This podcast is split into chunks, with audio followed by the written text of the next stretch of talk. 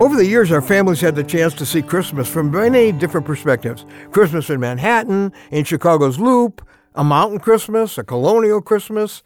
But it's a man named Nate Saint who, better than anyone else I know, may have captured Christmas from heaven's perspective. He was one of five American missionaries called by God to the jungles of Ecuador to introduce the gospel to one of the, the lostest people groups on earth, the primitive Auca or Waorani Indians. Once they found the Aucas in the dense jungles, it was Nate who, as a seasoned pilot, managed to land them on a narrow beach by the Curaray River. I've had the privilege of standing on that beach where Nate Saint and Jim Elliott and three other men died at the hands of the people they had gone to reach. But years later, the men who murdered them had become the leaders of the Waorani Church, and many, including me, were inspired by their example to give our lives to serve the Lord Jesus. There were countless people who went into God's work because of that example. And on the eve of his last Christmas on earth, weeks before his death, Nate Saint wrote his perspective on Christmas, and I cannot get it out of my mind, and I hope you won't either. I'm Ron Hutchcraft. I want to have a word with you today about your Christmas mission. As you listen to these words from one of heaven's heroes, listen knowing this is the heart of God about Christmas maybe better than any card you'll read or sermon you'll hear. Here's what Nate Saint wrote in his journal on December 18th.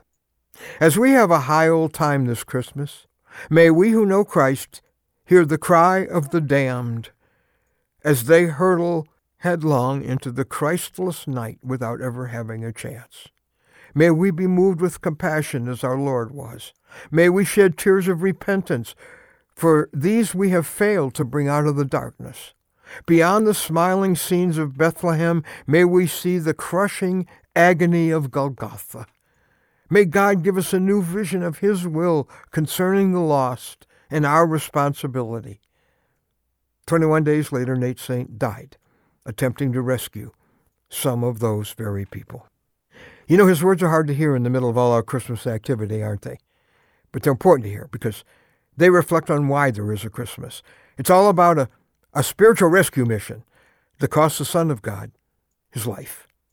That mission was clearly spelled out to Joseph when the angel announced the coming of Jesus to him in Matthew 121, our word for today from the Word of God. You are to give him the name Jesus because he will save his people from their sins. The very name Jesus means the Lord saves. That's save, as, as a rescuer, saving people from the rubble at ground zero, a firefighter saving people from a burning building. Sin is the burning building we're in. We're trapped with no way out except for heaven's rescuer, Jesus Christ. He came and gave his life to rescue ours, and he went through the, that crushing agony of Golgotha. But every day, we're with people who don't know that.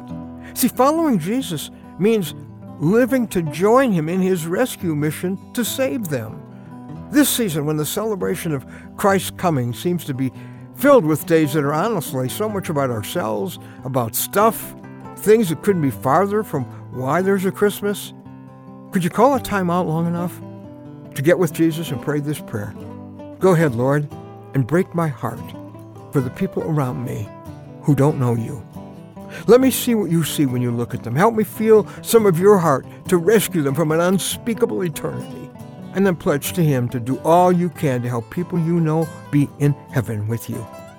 Tell them about why He came, why He died, and what He does when we open up our life to Him. Because Christmas is all about a rescue mission to intervene for someone who is, in Nate Saint's words, hurtling headlong into a Christless night without ever having a chance. You know what? You could be that chance.